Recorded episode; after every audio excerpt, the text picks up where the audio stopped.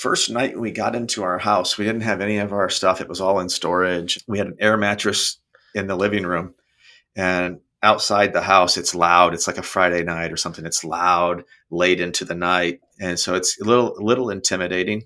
So I've got the I've got some of those thoughts in my head. Like, did we make the right decision here? And just about midnight comes a knock on the door. Boom, boom, boom, boom, boom.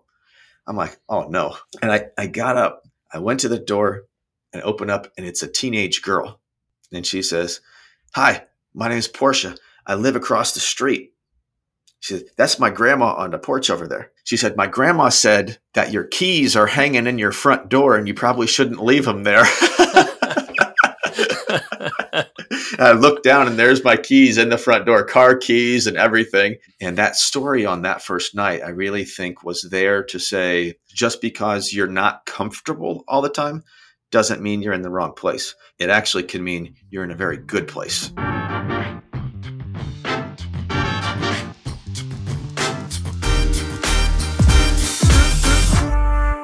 Hello, welcome to What's Next. I'm Joel Krogman. This is my podcast. Today on the show is my conversation with Bill Curry. Bill is the Vice President of Development at St. Matthew's House in Naples, Florida. But before his role at St. Matthew's House, Bill served as the Chief Program Officer at Breakthrough in Chicago.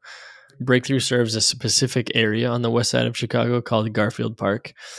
They support people through education and youth development, economic opportunity, housing, health and wellness, violence prevention, spiritual formation. Bill helped create Breakthrough's model for the work that they do in the community. And that's really where I got to know him. When, when I first moved down to Chicago, my wife and her family were pretty heavily involved with the after school program and tutoring. And my wife went on to work there and volunteer in a lot of different capacities. And when I moved down to Chicago, I got involved as well.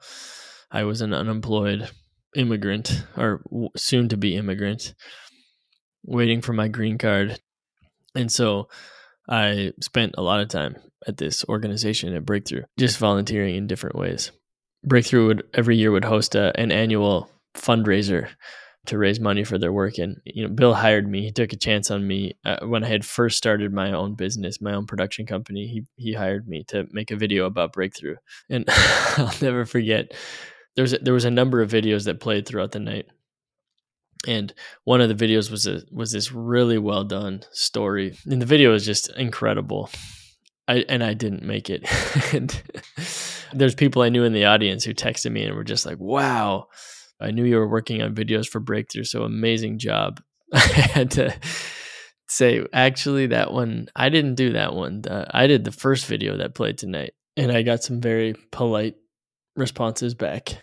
And I think I could say the video that I made for Breakthrough was good, but that particular story video was special. It was a humbling experience, but it made me realize what was possible through video what like what good storytelling could do. Even though i still had lots of growing to do and lots of learning to do bill he always gave me opportunity and he believed in me in a way that helped me believe in myself. And so it was really great to connect with him again for this conversation and uh, please enjoy my conversation with bill curry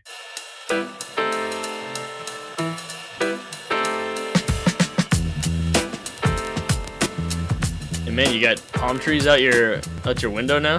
Yeah. Amazing. yeah. Quite quite different. Yeah.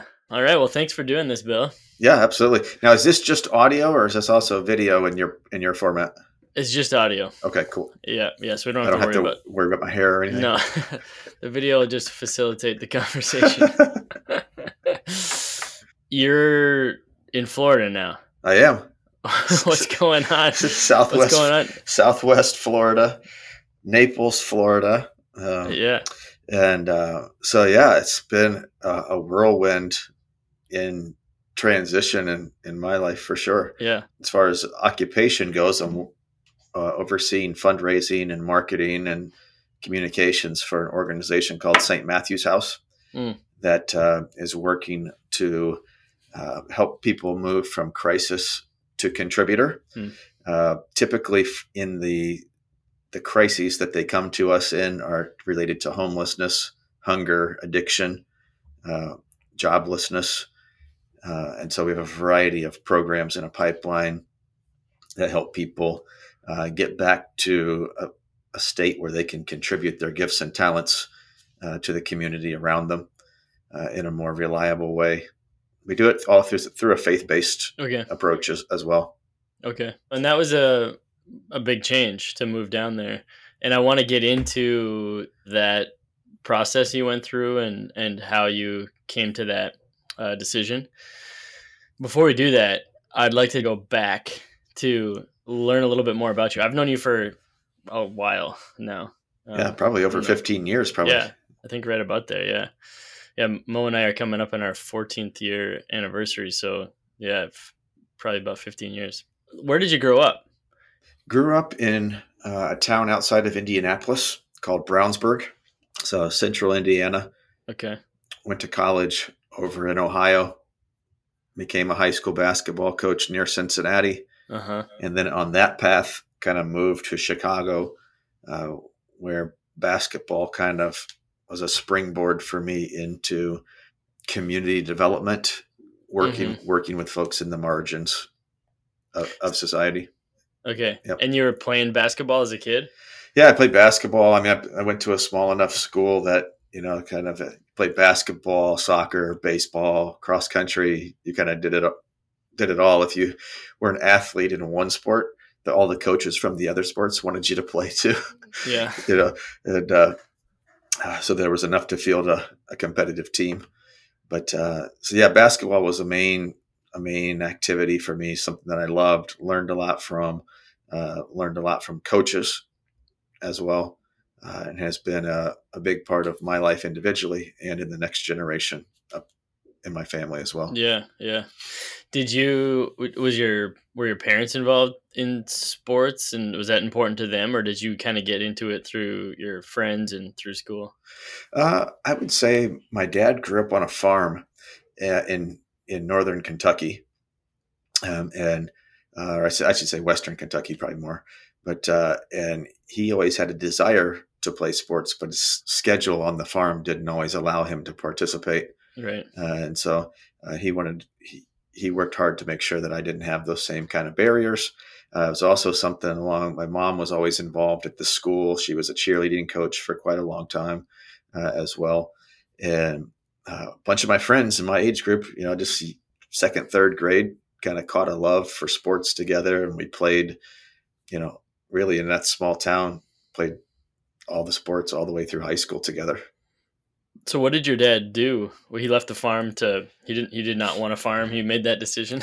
well, he moved to uh, uh, he left the farm fairly soon after, and his his mom moved to Indianapolis as well, and uh, his dad had passed away, and um, so he ended up in the in a construction field as a foreman in kind of a water water main lines and sewer lines and stuff for several years, and uh, ultimately uh, his his Christian faith was renewed in him, and he left that field feeling like he was uh, supposed to be part of a staff at a church, like in mm. more in more of a pastoral role. Uh, and so uh, that's what he. Then by the time I was born, that's what he was doing. Um, he was in that transition from construction to over to working at the church, where he was a kind of the business manager and uh, he pastor was a pastor of like uh, folks in the church who maybe felt like they were on the outskirts. Maybe they'd gone through divorce uh, or some sort of addiction, or um, just maybe they were a single adult in a church that was really geared towards families and married couples. Mm-hmm. Uh, so he kind of worked with folks. He and my mom both worked with folks in the margins uh, of the church congregation a lot. Huh. Do, do you attribute your uh, vocation and kind of your the way you lived lived your life coming from how your dad and your parents sort of operated in in the work that they did? Yeah i think so. Uh, i didn't really realize that until more recently uh, when you know my parents it was very common for them to have people over to their house you know uh, it was common for people who might be going through a tough time to be able to sleep on our couch for several nights if not longer mm. you know, and uh, they just really I wouldn't call it like an open door policy because it was also a really safe place for my sister and I to grow up, but uh, it was definitely a place where uh, they were engaged not only in the activities of of the Christian faith at church, but in the daily relational walk with folks who maybe didn't have a lot a lot of other people to lean on. Hmm. And so you interacted with a lot of people that were coming in, in and out of your dad's ministry and work. Oh yeah, for sure. Okay. Yeah, for sure. It was uh, uh, the school that I went to. Um, I had 26 kids in my graduating class. It was a school that was attached to that church. Okay. Uh, and and so I was around a lot. You know, I actually, as a seventh grader, I started working at the church at cutting the grass and working on the janitorial team and stuff like mm-hmm. that too. Uh, mm-hmm. Starting to learn a little work ethic and uh, being able to have a boss, you know, who was the head of the custodian team and the maintenance and lawn care and those sorts of things. And so I was around a lot, uh, especially in my elementary years. Uh, in high school years, I was probably a little bit less around just because of my sports schedule and activities at school and stuff. And I got my own set of my own 1978 American Motors Matador station wagon. freedom. Yes, I had a little freedom with that giant. I once fit 17 of my classmates in that car to go out oh, for man. pizza. wow. That's but like almost your whole class. It, pretty close, pretty close. we, we uh, but yeah, I was to answer your question more directly. Um, it, it was definitely our, our, entire family. Uh, we weren't isolated from the ministry that my parents were a part of. We were part mm. of we were part of it. Okay. Yeah, I grew up uh, the son of uh uh kind of sounds similar actually. My my dad did not have like pastoral training. He didn't go to theology school. He didn't do any of that kind of stuff, but he you know, he he worked in agriculture and then just kind of felt like he was supposed to be working in the church. Mm. And then became a pastor at some point and was much more of like a uh, someone who counsel people through difficult situations and you know that kind of stuff. I always felt like I was yeah, similar. I was at the church all the time. We were there 3 times a week and it wasn't even necessarily for church activities for us. It was just cuz my dad had to be there and no one we needed somebody to look after us yep i had yeah. sim- similar I, I ran the halls of the church a lot of nights you know yeah. with some friends whose parents were also there for some of the evening programming and stuff and yeah we were trustworthy enough not to get into trouble yeah. But, but we also played a lot of games of hide and seek and capture the flag and stuff like that you know, yeah throughout the church. Facilities. Yeah, you kind of know all the all the ins and outs of the building, all the secret spots. Yes, that's right. Yeah. I mean, I'm curious just because of my experience with my dad. How did you see your dad operating in that role as a leader and as somebody that people looked up to? What what was your impression of him? Yeah, you know, I always saw him as a person who had uh, significant vision and ideas, and like very much from a, a leadership perspective. I also saw from him a um, a great deal of willingness to follow uh, someone else's vision too. Hmm. So, um, you know, I, I, and I think looking back, and you know, I think there's uh, when you think of servant servant leadership, you know, my dad was a great example of that in addition to all the regular church activities, we were also, he was first or second on the call list for the church alarm when it went off at two o'clock in the morning. Yep. Uh, or when we had a lot of rain and the, and the basement flooded, mm. you know, and, and I remember what, you know, him and about six or eight other men from the church would all rally to the church in the middle of the night to, to put this, get the sump pumps working, to squeegee out all the water and all of us, all of us sons would come along too, man. We'd ride alongside with the squeegees, you know, and yeah. Um, so I didn't just see a person who was on the platform of the church regularly talking. I mm-hmm. saw a mm-hmm. person who was in, so committed that in the middle of the night they were there solving problems uh, as well. Uh, so that, that was a great example for me. I, I carry on a lot of that with, with myself as I, I'm pretty comfortable like in the boardroom of an organization, you know, in those kind of conversations. But I also really enjoy like when the lights are not on the stage, you know, and it and it's behind the scenes and there's something to be done. I enjoy jumping in to do a lot of like behind the scenes more servant work too, not just leadership. So yeah. my, my dad was a great example for that. Hmm, that's cool. What what um was your relationship like with him? Were you were you guys really close? Did was he kind of a disciplinarian? Yeah, I mean, I, I think there was in that time there was definitely like a gen, I wouldn't say like we were best friends. You yeah. know, he was definitely a, a father figure uh, that I that I respected a lot. In fact, there was a lot of uh, during the course of my life, mostly the way I've behaved has been in, in acceptable ways. Mm. And when I was young, uh, the, a lot of the reasons why I behaved in those acceptable ways was out of my respect for him and maybe even a little bit of a fear mm-hmm, uh, mm-hmm. as well of fear of disappointment or uh, mm-hmm. things like that too. Uh, and so yeah. I would say it was it was really healthy. Uh, sometimes in this day and age, you know, parents and, and kids you know might think of each other as really grow into like super close friends. Yeah. Uh, I always viewed my dad, even in adulthood, as someone who was still much further along than me and was kind of a more of a source of wisdom than a source of friendship. Mm. If that made sense. Yeah, yeah. One of the things I've I've seen in you, someone who is just pretty self assured. Like that, I don't I don't see you as somebody who wrestles with self doubt with feeling not sure what to do, if whether you belong, whether you're the right person to deal with something. And I, I think a lot of that for us as men kind of com- does come from our relationship with our fathers. Do you feel like from your relationship with your dad, you kind of drew some modeling for that of how you didn't wonder if you mattered? You didn't, it, that wasn't like a question you had to answer.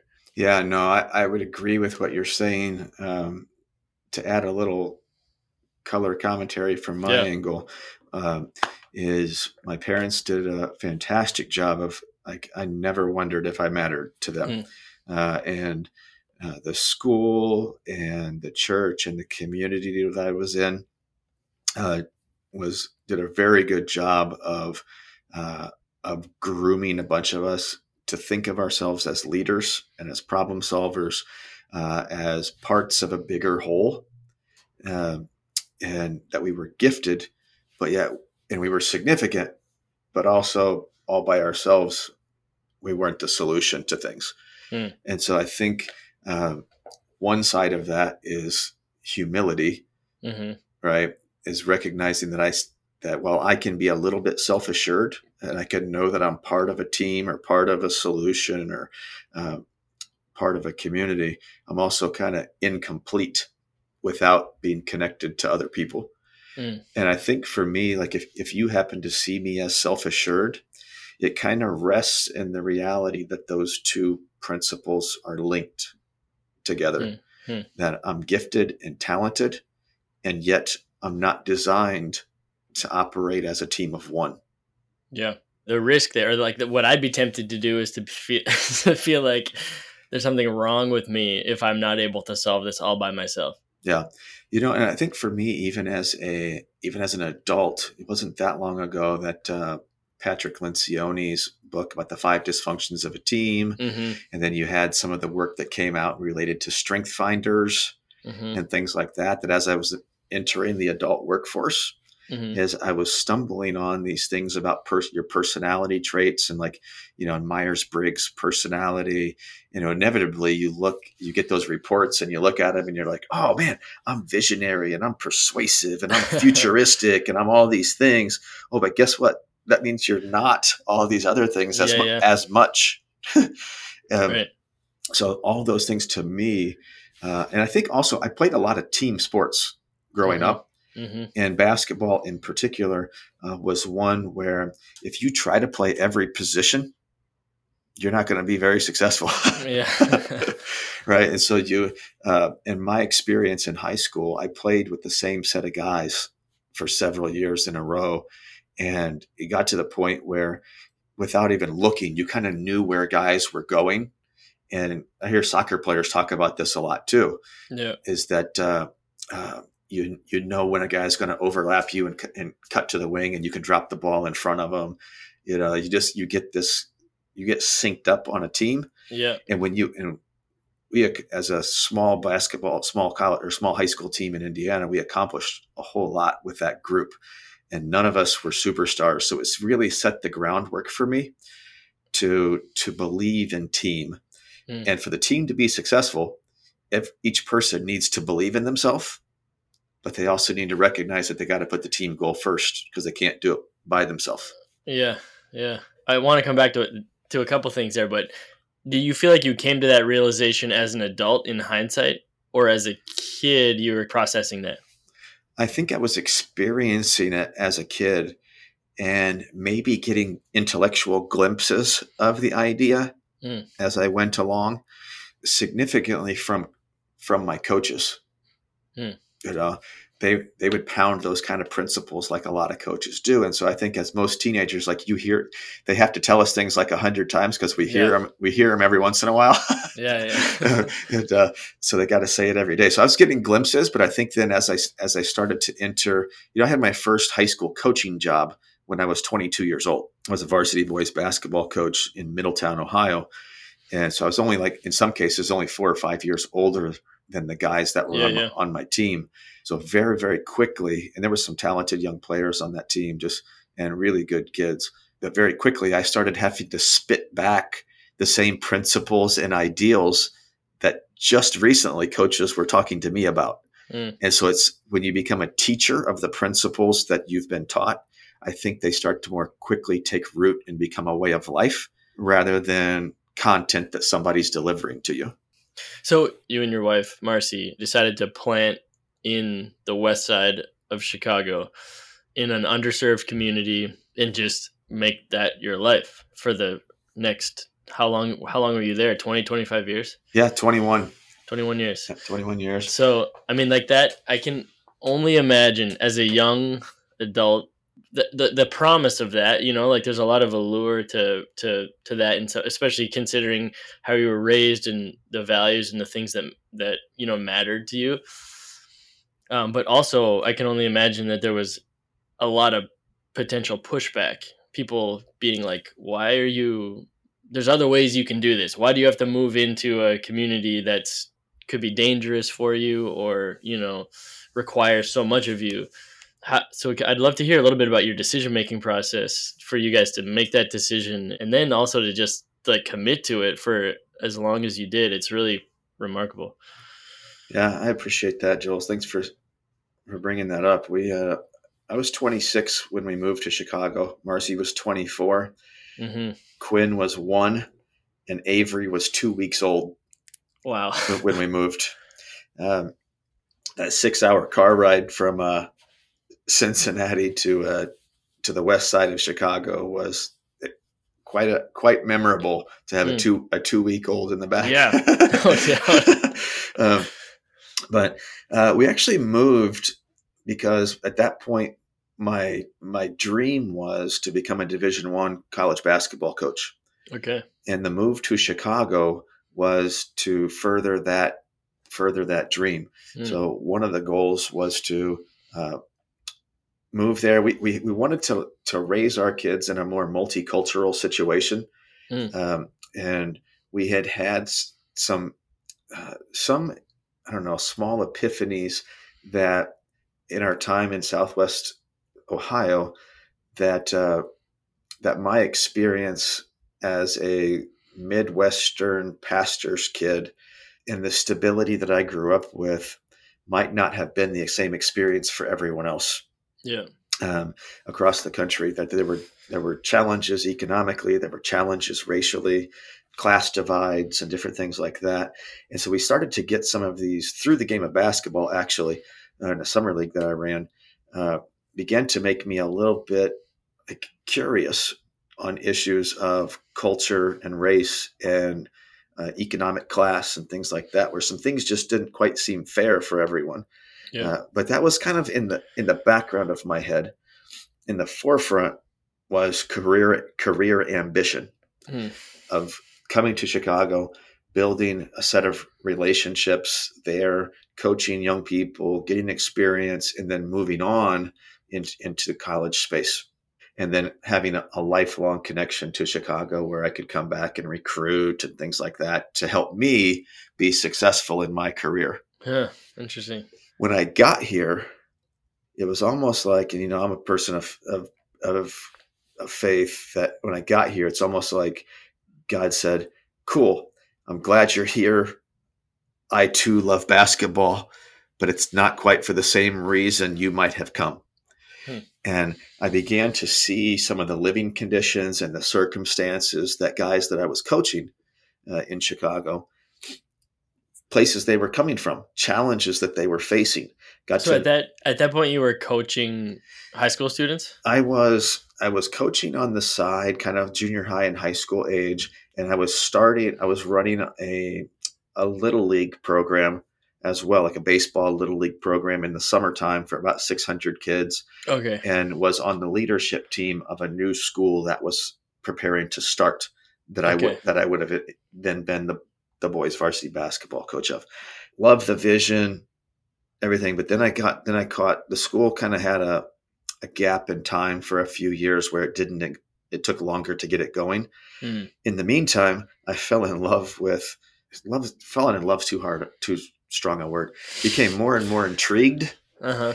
with sociologically what was happening on the west side of Chicago. Why was there so much struggle concentrated in one in one place? Yeah, and so combine my faith and my curiosity, uh, my passion for youth and their families and sports and education, and Marcy, this similar is that we had uh, decided that we would let's stick this out, but let's see maybe there's another way of coming at this since the school's not going to be around for a while. Was the uh, school going to be on the west side? Yeah, it was. Yeah. So I ended up creating a, a business plan for a youth development nonprofit that would be focused on sports and academics and faith. Hmm. Uh, and uh, had a group of men that I had met and women that I had met uh, over those first three months of being in Chicago. And at the time, we were living over in the medical district uh, in the in a neighborhood called Tri Taylor. Yeah. Uh, so very close to struggle, but also in those immediate little blocks right there, you know, there was you know fairly well to do, well resourced families. Yeah. But it introduced me t- to more of the struggle on the west side. Uh, so developed a business plan that this group like reviewed every week and lined out and stuff and you know they, they all kind of wanted to help and they they saw this young couple with young kids that was crazy enough to move to the big city you know we were just intriguing enough for people to try to want to help us and hmm. one of those folks actually then said hey this is a great idea what you guys are planning would you consider attaching yourself to an organization just about a mile and a half from here who has been working with people who are experiencing homelessness. And the community has asked them to also do some youth work, hmm.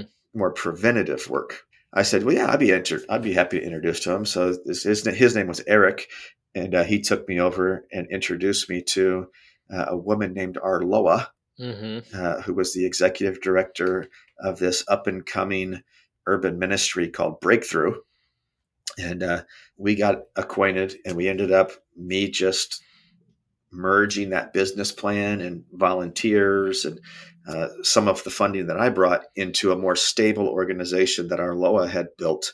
Yeah. Uh, where we had one back office, you know, rather than two. We had, so we had a lot of savings on those yeah. these visions, and they complemented each other really well. One working with folks who had experienced great trauma and hardship, and the other trying to prevent trauma and hardship in the next generation of young people in that neighborhood called East Garfield Park.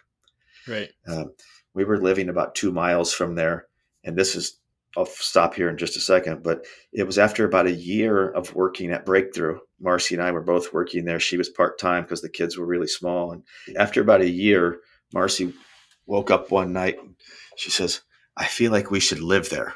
Mm we don't understand what's going on. We don't like we're serving people and we're but I feel like we should live there so we can get speed up our learning and our understanding of the community.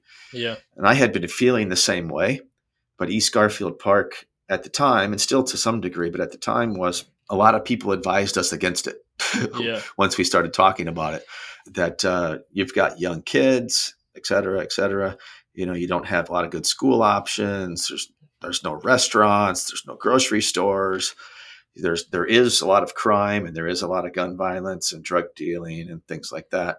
Yeah. Um, and ultimately, we decided we're, we were going to do it. And I had a friend who had a house over there that he had just moved to Atlanta, and we ended up getting a house there and lived there for just about 20 years. And so I remember that one of the very first things we put on uh, the side of the van that we used to transport teams to and from games hmm uh, was preparing the next generation in East Garfield Park.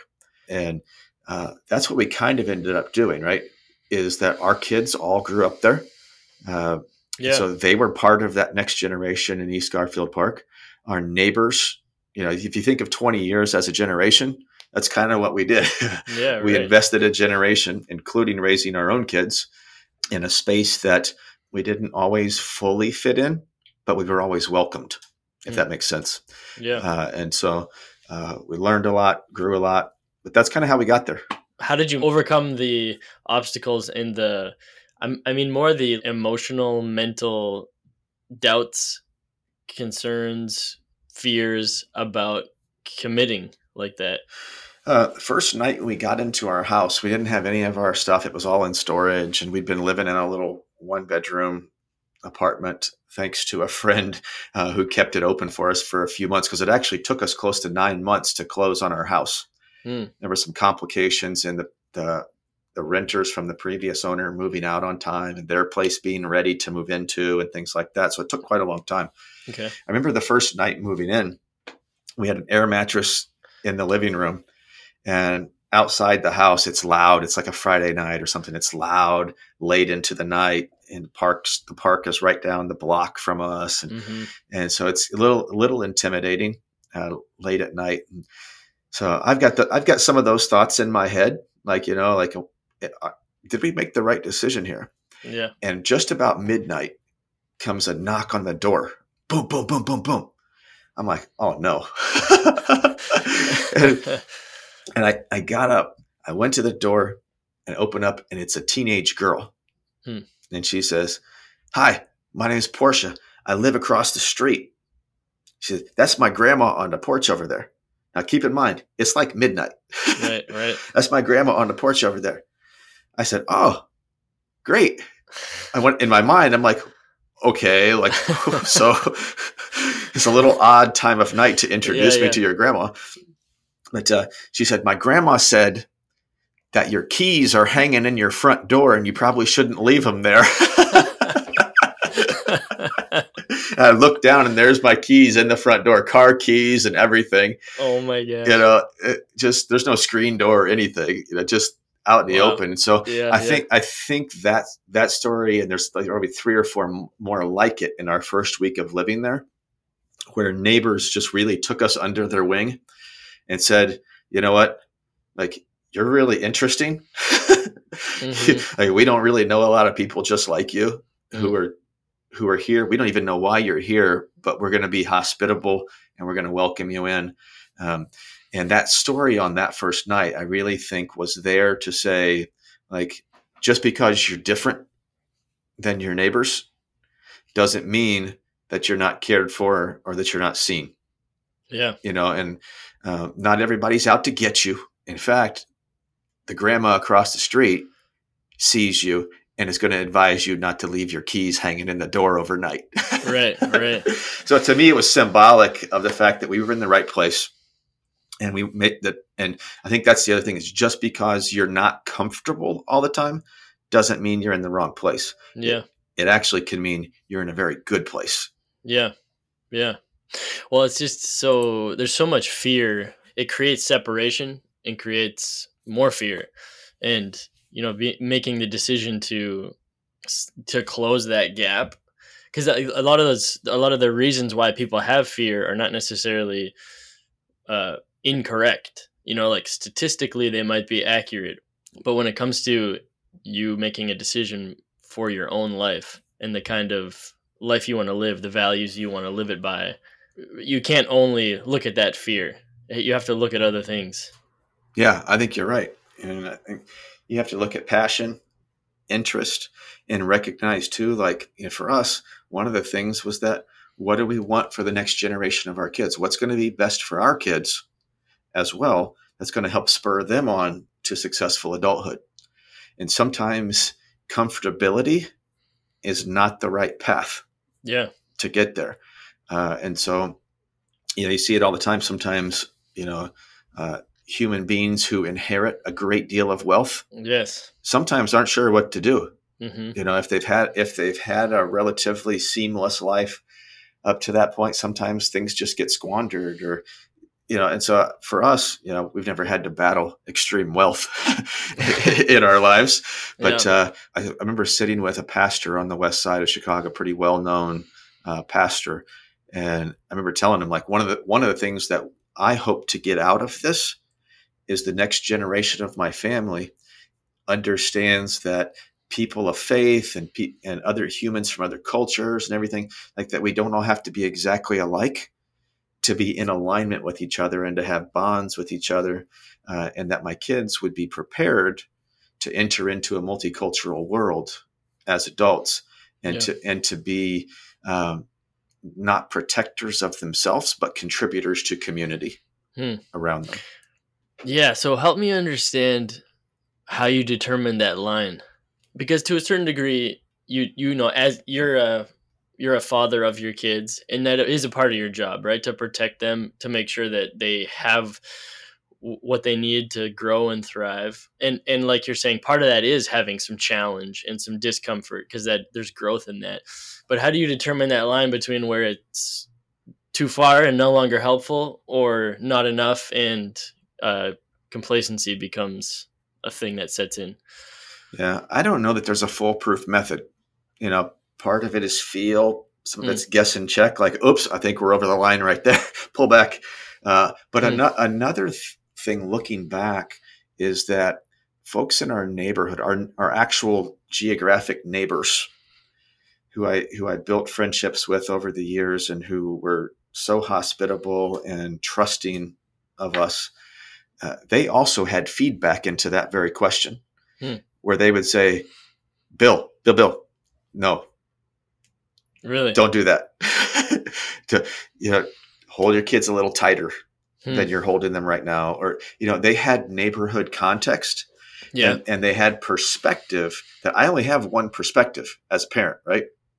Yeah. I, I've got me, and if I'm fortunate enough to be married like I am, uh, then I have the perspective of my wife. Um, but I, but important thing I think about getting to that line is who else do you put in the lives of your kids? Hmm. So uh, I like to think of it as uh, we call it kind of the network model. You know, and we used it Right, right. At, at Breakthrough for 20 years as a, as a main strategy for developing networks of, of adults around young people. Yeah. Uh, but I did the same thing with my kids. So th- there were a bunch of other people who uh, adults who were invested in in their lives in different roles as coaches and neighbors and teachers and and I I didn't try to shut those voices out.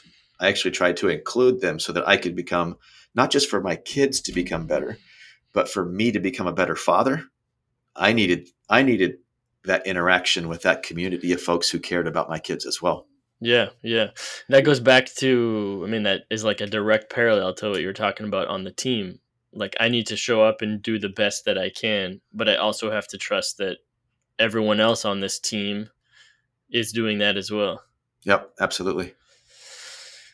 So, how do you not interpret your I don't have the the right perspective or the proper perspective as personal failure and something that attacks your confidence in feeling like you know what to do or that you can handle a situation when you don't have all the information you need. hmm I think you know one of the things that's helpful for me is looking at solutions not always as right and wrong.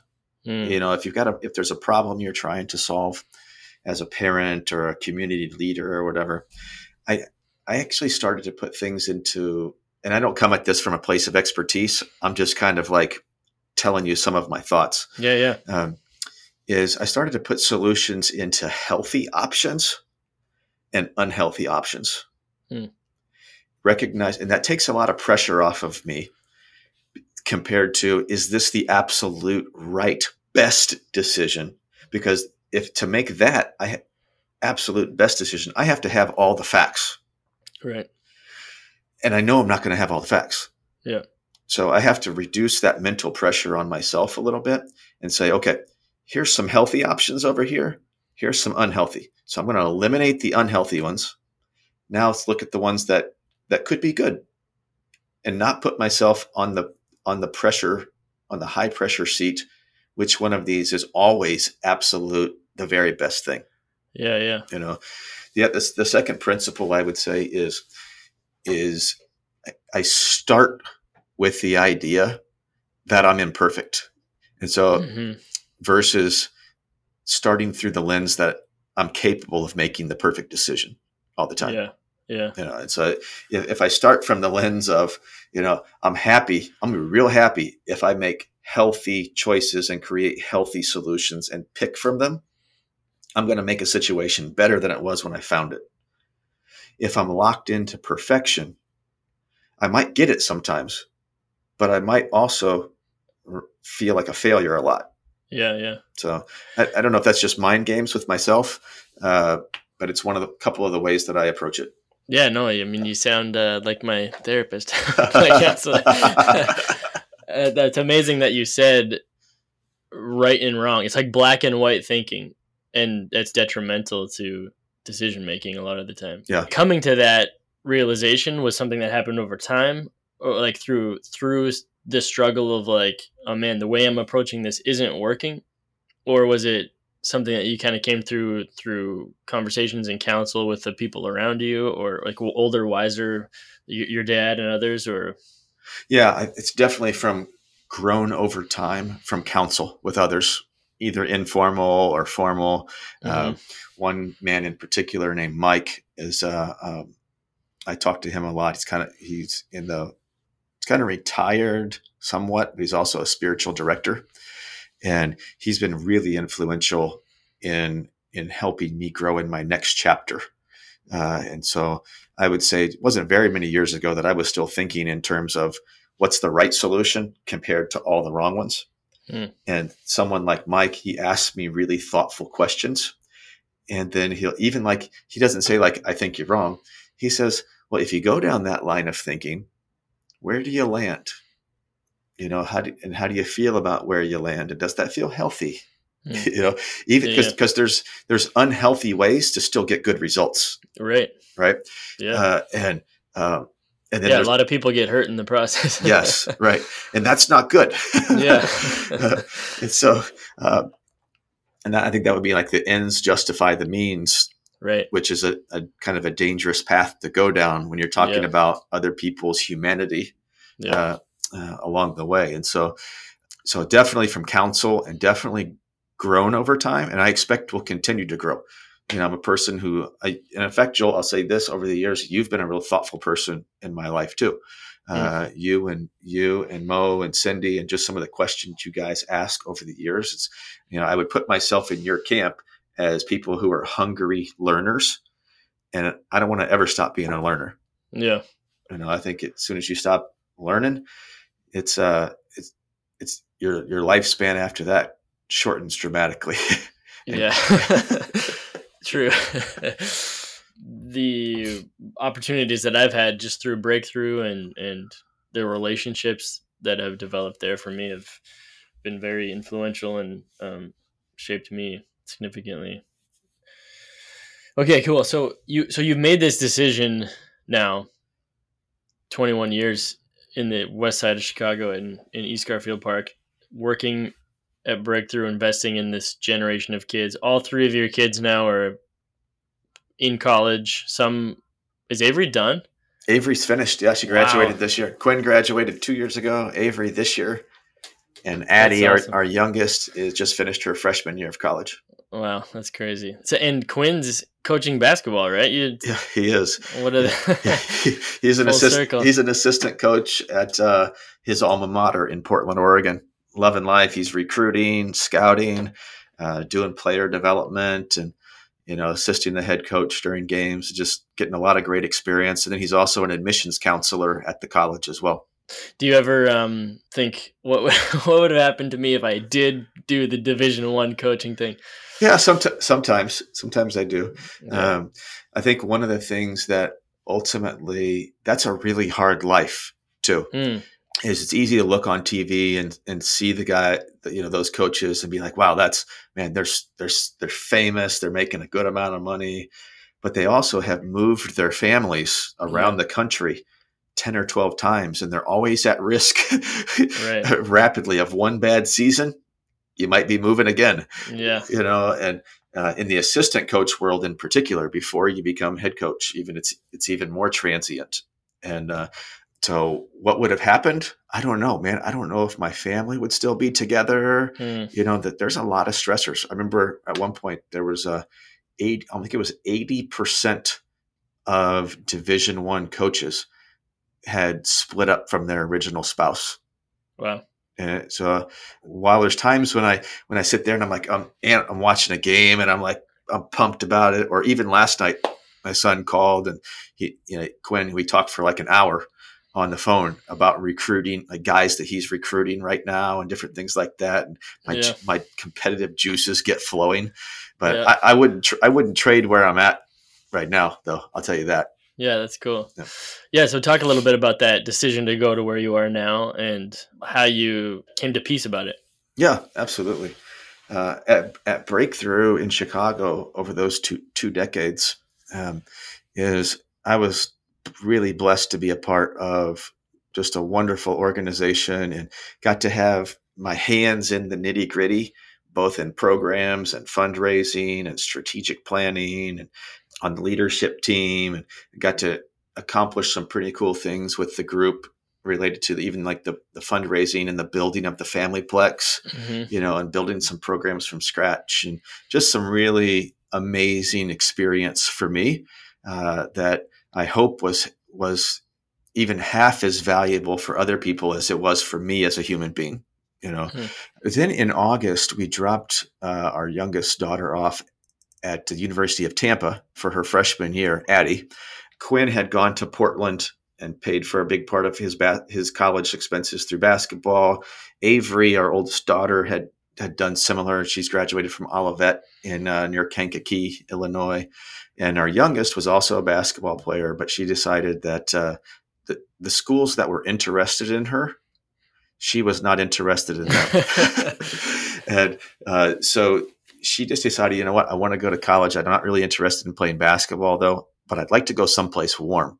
Yeah. And uh, she discovered the University of Tampa through some friends that had also visited it, this, the campus. And so as Marcy and I dropped her off and we turned to head back north to Chicago, and we were kind of on a two or three day road trip, we just started to he- to feel a little bit of a sense of maybe we were.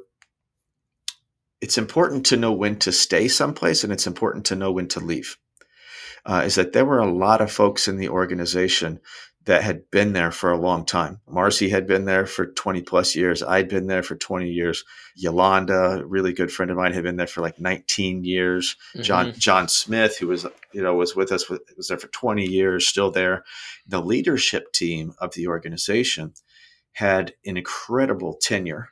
Yeah. So we just started to to feel a little bit of a like maybe a spiritual release to say maybe we were uh, should be open to a new chapter.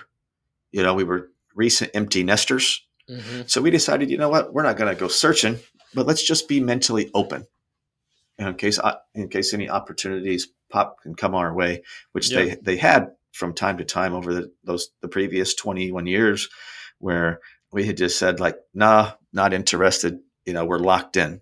Yeah. And yeah. uh, this year, as we moved into the empty nester phase, just kind of thought we're we're committed, but maybe we can be committed and still be open that there may be a new chapter in our lives on the horizon. And it wasn't very much longer after that that uh, I got contacted by a, a search firm for a leadership position down here in Florida. And I kind of thought, ah, you know what? It's in Naples. that's not that's not what I do. Yeah. you know, I, I love the I love the people of great wealth, you know, who are who are in Naples, but I don't really want to live there. you know, other other than the sun and everything, that's great, and the palm yeah. trees behind me out my window. Yeah. Um, and so I even told the folks like, you know, I'm open to talking because my wife and I just decided that we'll be open to talking to interesting, unique opportunities. Yeah. But to tell you the truth, I I I, I live and work among people who life has not treated well. Yeah. And and who have intense struggle oftentimes in the basic necessities of life. And uh, if you think of Maslow's hierarchy of needs, I tend to work in the lower levels of hierarchy of needs, not the self actualization, you know. Yeah. So, anyway, then the group started sharing with me that I only knew part of the story of Naples and of Collier County in Florida. Mm-hmm. And they started to paint the rest of the picture to me that there was intense need here as well. Uh, and that the upper 1% of income earners averaged $4.5 million a year in, in annual income. The other 99% averaged $58,000 a year mm. annual income per household, which sounds like, oh, you could probably get by on that.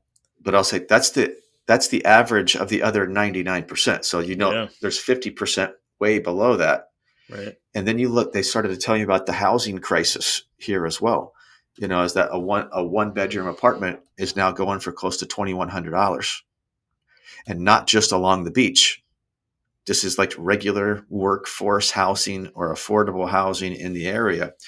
And they started to paint this picture also related to the town of Immokalee here in Florida mm-hmm. uh, that has some major justice issues related to the related to the tomato farms and uh, citrus and, and just the, far, the migrant farmer community. And it, be, it, began to become a lot more interesting to me that I was not considering this job because of the weather. I was considering this job because we felt spiritually we should be open to a new possibility. And we decided it would only be a really unique opportunity or a really unique location. And I ended up getting offered this position uh, here at St. Matthew's House in Florida. And it was both. It's a really unique opportunity and a really unique location where my responsibility is to build a department that that is a bridge between those that upper 1% of income earners and a bunch of the other folks that are mixed into that other 99% along to, to be supportive of folks who are experiencing addiction and homelessness and hunger. And now bridging in a lot more to workforce development and affordable housing as well uh, and so it's a whole new challenge for me. A lot of the same types of programs that I was a part of at Breakthrough, but in a, in a different context. We have uh, a lot of, hate, of immigrants from Haiti, uh, as well as numerous places around the world uh, where it's a very international county. Mm-hmm. And w- when I was in Chicago thinking about Naples, I really only knew people who had significant financial resources who were coming down here in the winters. I didn't know the whole story. So that's yeah. where it became more interesting to me. And, and then it just kind of like it, it, went from there. And I just found myself getting more and more intrigued with it. Uh, yeah. But it really was, you know, kind of me just allowing myself to be open, which previously I didn't, I, I, I felt led in my, in my spirit to like, I'm fully committed to the west side of Chicago both in residence and workforce. Yeah. And, like where I work. And that I should be open because if I happen to leave, it also opened up opportunities for more people to grow and to step into other space in my departure right. as well. And if I force myself to stay too long, those things don't usually end up well. you know you stunt the growth of others you stunt the growth of yourself and you can stunt the growth of an organization as well Yeah. So- Yeah. so on one hand having a lot of longevity in one place is awesome but yeah but it's not the only it's not the only avenue towards growth Yeah. So- Yeah. What's the website and what's a bit place that can, people can learn more? yeah you could go to uh, stmatthewshouse.org so that's st matthewshouse.org no, Okay. no apostrophe in matthews Okay. But uh, yeah, you can learn more on the website. My information's on there too. People could reach out. It's a big part of what I do is help uh, uh, folks learn more about what we do. hmm And really, if I were to summarize it in kind of one sentence, is we help folks who are showing up in crisis, help them move through our programs of care, and to realize their full potential again and become cr- contributors to the community around them. Well, I have no doubt that you're going to contribute a ton and already are to the program there. And you're definitely an asset and an awesome person to just have around. we definitely miss you up here.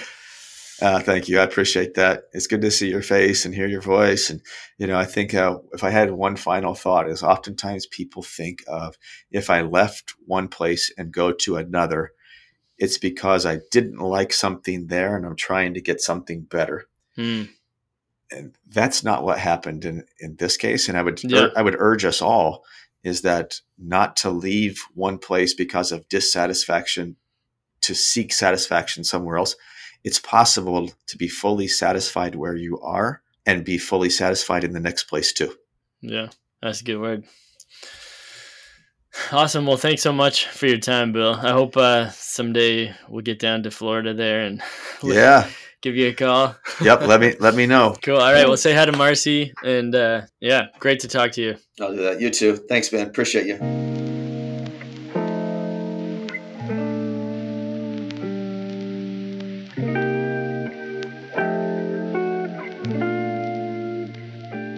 If you want to learn more about the work of St. Matthew's House in Naples, Florida, you can visit stmatthewshouse.org. And if you want to learn more about Breakthrough in Chicago, you can learn more at their website, breakthrough.org. Both URLs are linked in the episode description. I sneezed all over the microphone. The kids are coming down with something. They've been sick all day. I'm fighting something off. One more. I've got these Fisherman's Friend Salmiak lozenges, Dutch licorice lozenges. They're really good.